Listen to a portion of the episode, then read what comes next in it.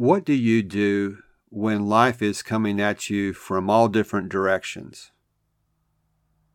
Life is tough. Storms in life are inevitable. What do you do when those storms are bearing down on you? Hi, neighbor. I want to welcome you to an unplugged episode of Anchors of Encouragement. My name is Tim Maudlin, husband, adoptive parent, Bible class teacher, and ambassador of encouragement. I've shared this quote on the podcast before. It's by one of my favorite authors, Andy Andrews.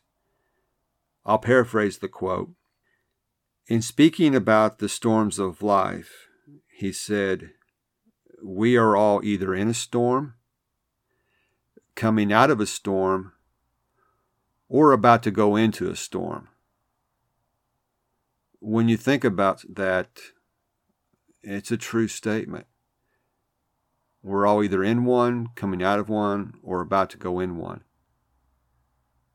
The fact that we are living on this planet means that we can't escape storms. They're a fact of life.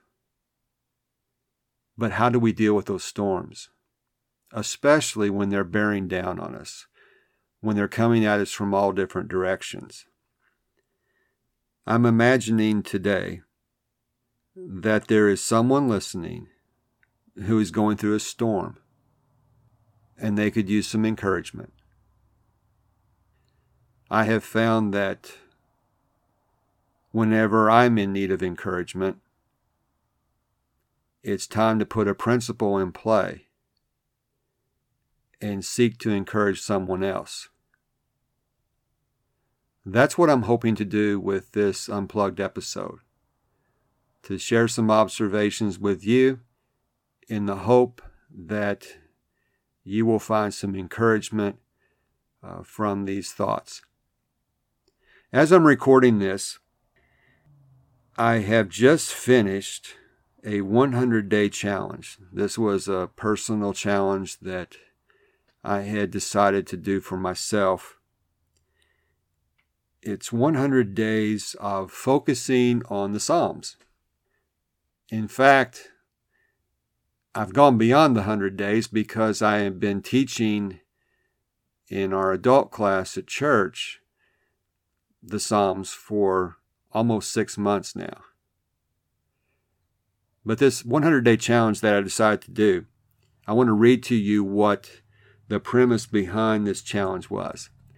I wrote to myself, over the next 100 days, I'm creating a list of Psalms that speak to specific emotions and feelings. I'm also working on a series of journaling prompts and affirmations based on those Psalms. One of the reasons I took this challenge on was to create content for this podcast. Since I'm just concluding the 100 days, I don't really have the focus, if you will, on looking back to see all the things that I've gained from this challenge. But today there is an observation that I want to share with you, something that has really stood out to me as I've dug deep into the Psalms during these hundred days and during these almost six months now that I've been teaching them. This one thing is what I'm hoping to impart to you so you can be encouraged and know how to deal with storms in your life. I realized when I was starting this class and then beginning this 100 day challenge that there was no way I could look at every psalm. There are 150 psalms.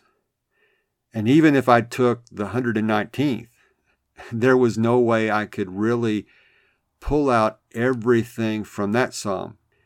So, what I did was to cherry pick the psalms, if you will. I looked for psalms that were popular with a lot of people. I looked for psalms that I were I was aware of to begin with, and then I started to see if there were different connections that I could make. Now, what I did, or one of the things I did that is the the tip I want to, to share with you today is I found it really helpful to sit with the text. Many of you probably participate or have participated in Bible reading plans. What I'm about to say is in no ways meant to disparage those plans. One of the drawbacks that I have experienced when I've done these is the temptation to read through the daily assignment without really thinking about what I've read. What I did with the Psalms is as I came across a verse that jumped off the page that for whatever reason spoke to me on that particular day, I sat with that text. I sat with that verse. And by that, what I meant, by that, what I mean, I should say, is that I would typically copy the verse down. And by copying it down, it forced me to slow down and focus on the words. I might read the, the verse, copy the verse, and let that be it for that particular day some days I would come back to that verse again and do the same thing. I would copy it down, slow down, think about what it was saying to me.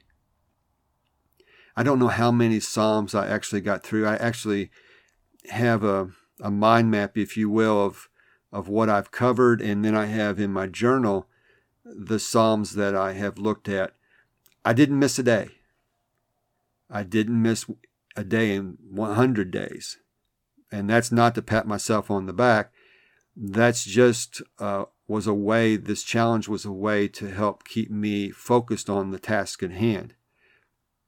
But saying I didn't miss a day didn't mean I necessarily went to a different psalm every day. Some days I repeated the same psalm, maybe the same verse.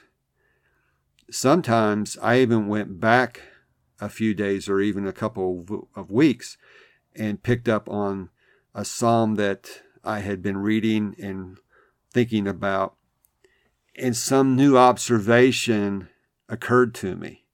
And that's what I mean about the benefit of sitting with the text.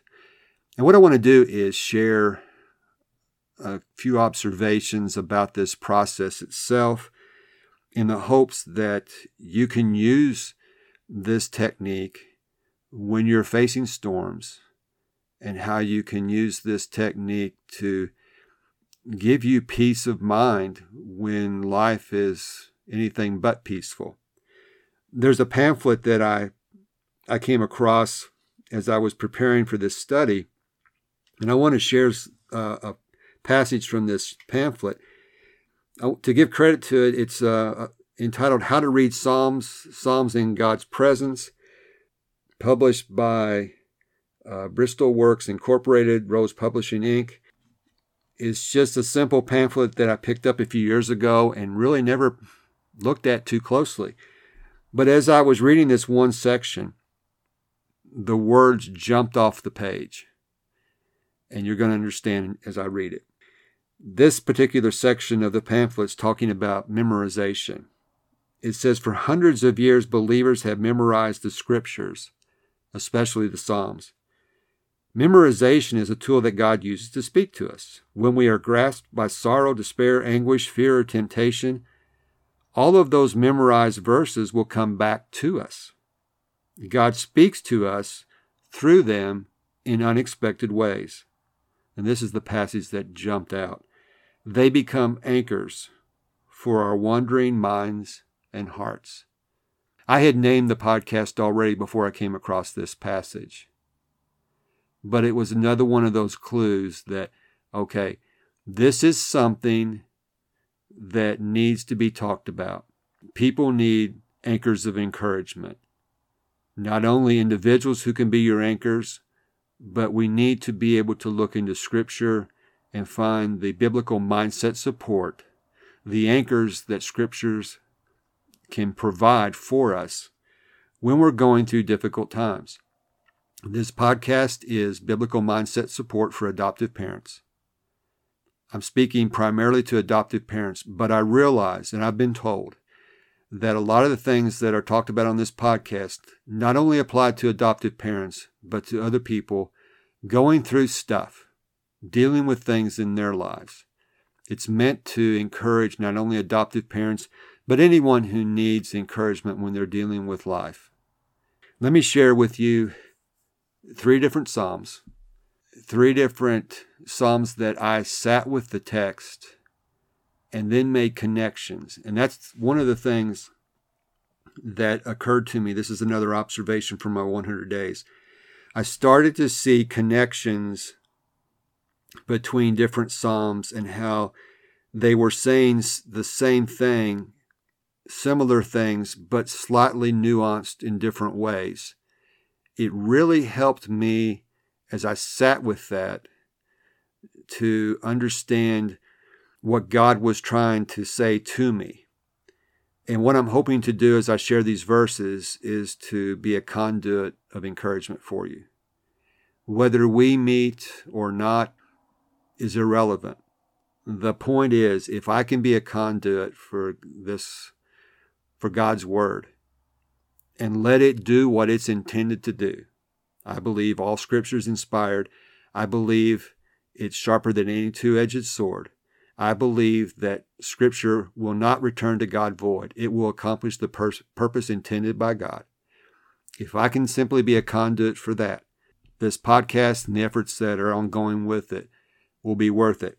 Let me share with you three different Psalms, just some passages that I picked out from my own studies these past uh, hundred days, and just share with you what uh, God was saying to me through these Psalms. The first one is in Psalm 143.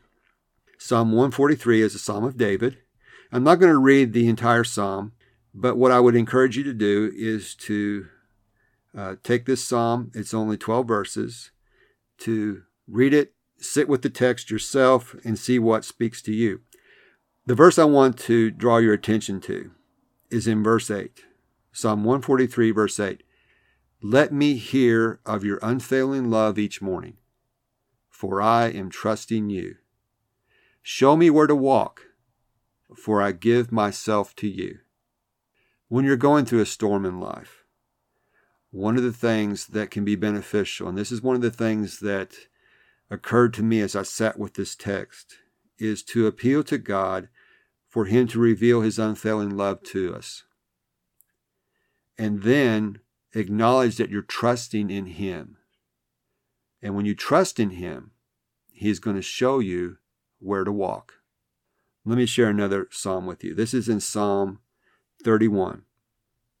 Psalm 31 is also a psalm of David. And this time I want to draw your attention to verse 15. Psalm 31, verse 15. Actually, let's pick up in verse 14 a little context again, it's a situation where David is going through something difficult in his life. Sometimes we are given the historical event that he's referring to, uh, sometimes not. This is one of those Psalms where it's not recorded for us. But in verse 14, he says, I am trusting you, O Lord, saying, You are my God. In the previous verses, he's just acknowledged things aren't good. But he says, I am trusting you. Again, notice the connection. Psalm 143, verse 8 talks about trust. Psalm 31, verse 15 talks about trust. Look at verse 15. My future is in your hands. In Psalm 143, 8, he says, You're going to show me the way to go. Psalm 31, My future is in your hands. The final psalm I want to share with you today is in Psalm 121. Psalm 121 is part of a group of 15 Psalms called the Psalms of Ascents. This particular Psalm, there's not an author given for us. Most, or some of these Psalms, I should say, have been written by David, one by Solomon. The rest are unnamed. This particular one, Psalm 121, is unnamed. Just to begin with verse 1 I look up to the mountains. Does my help come from there? My help comes from the Lord who made heaven and earth. He will not let you stumble. The one who watches over you will not slumber. Indeed, he who watches over Israel never slumbers or sleeps. The Lord himself watches over you. The thing that spoke to me in this verse, or this psalm, I should say, is that when storms are coming in our lives, when they are bearing down on us, we have at we have to at times take a break. We we have to get away from it if at all possible. We can look for our help and know our help comes from God. And the thing that I find comforting here is that I can go to sleep at night, even when there's a storm swirling around. I can sleep because God never slumbers. God never sleeps. He doesn't get tired. He's always working. And so when you put these things together, God's faithful love is manifested to us. We trust in God. He's going to show us the way. Our future is indeed in His hands. Let's get to a daily doable for this particular episode. And I think this is one that I really want to encourage you to try in your lives. Whenever you come across a verse in God's Word that speaks to you, sit with the text. Don't gloss over it. Sit with it.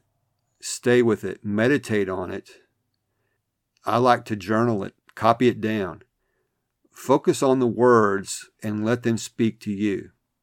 What I found myself doing a lot of times was sitting with the text and then maybe a few days later coming back to that same text and understanding things that I didn't see at first. It's amazing when you take the time to let these verses work on your heart and to direct your life. So if you're going through a storm, and I know we all are, look for verses like this, like these that can comfort you.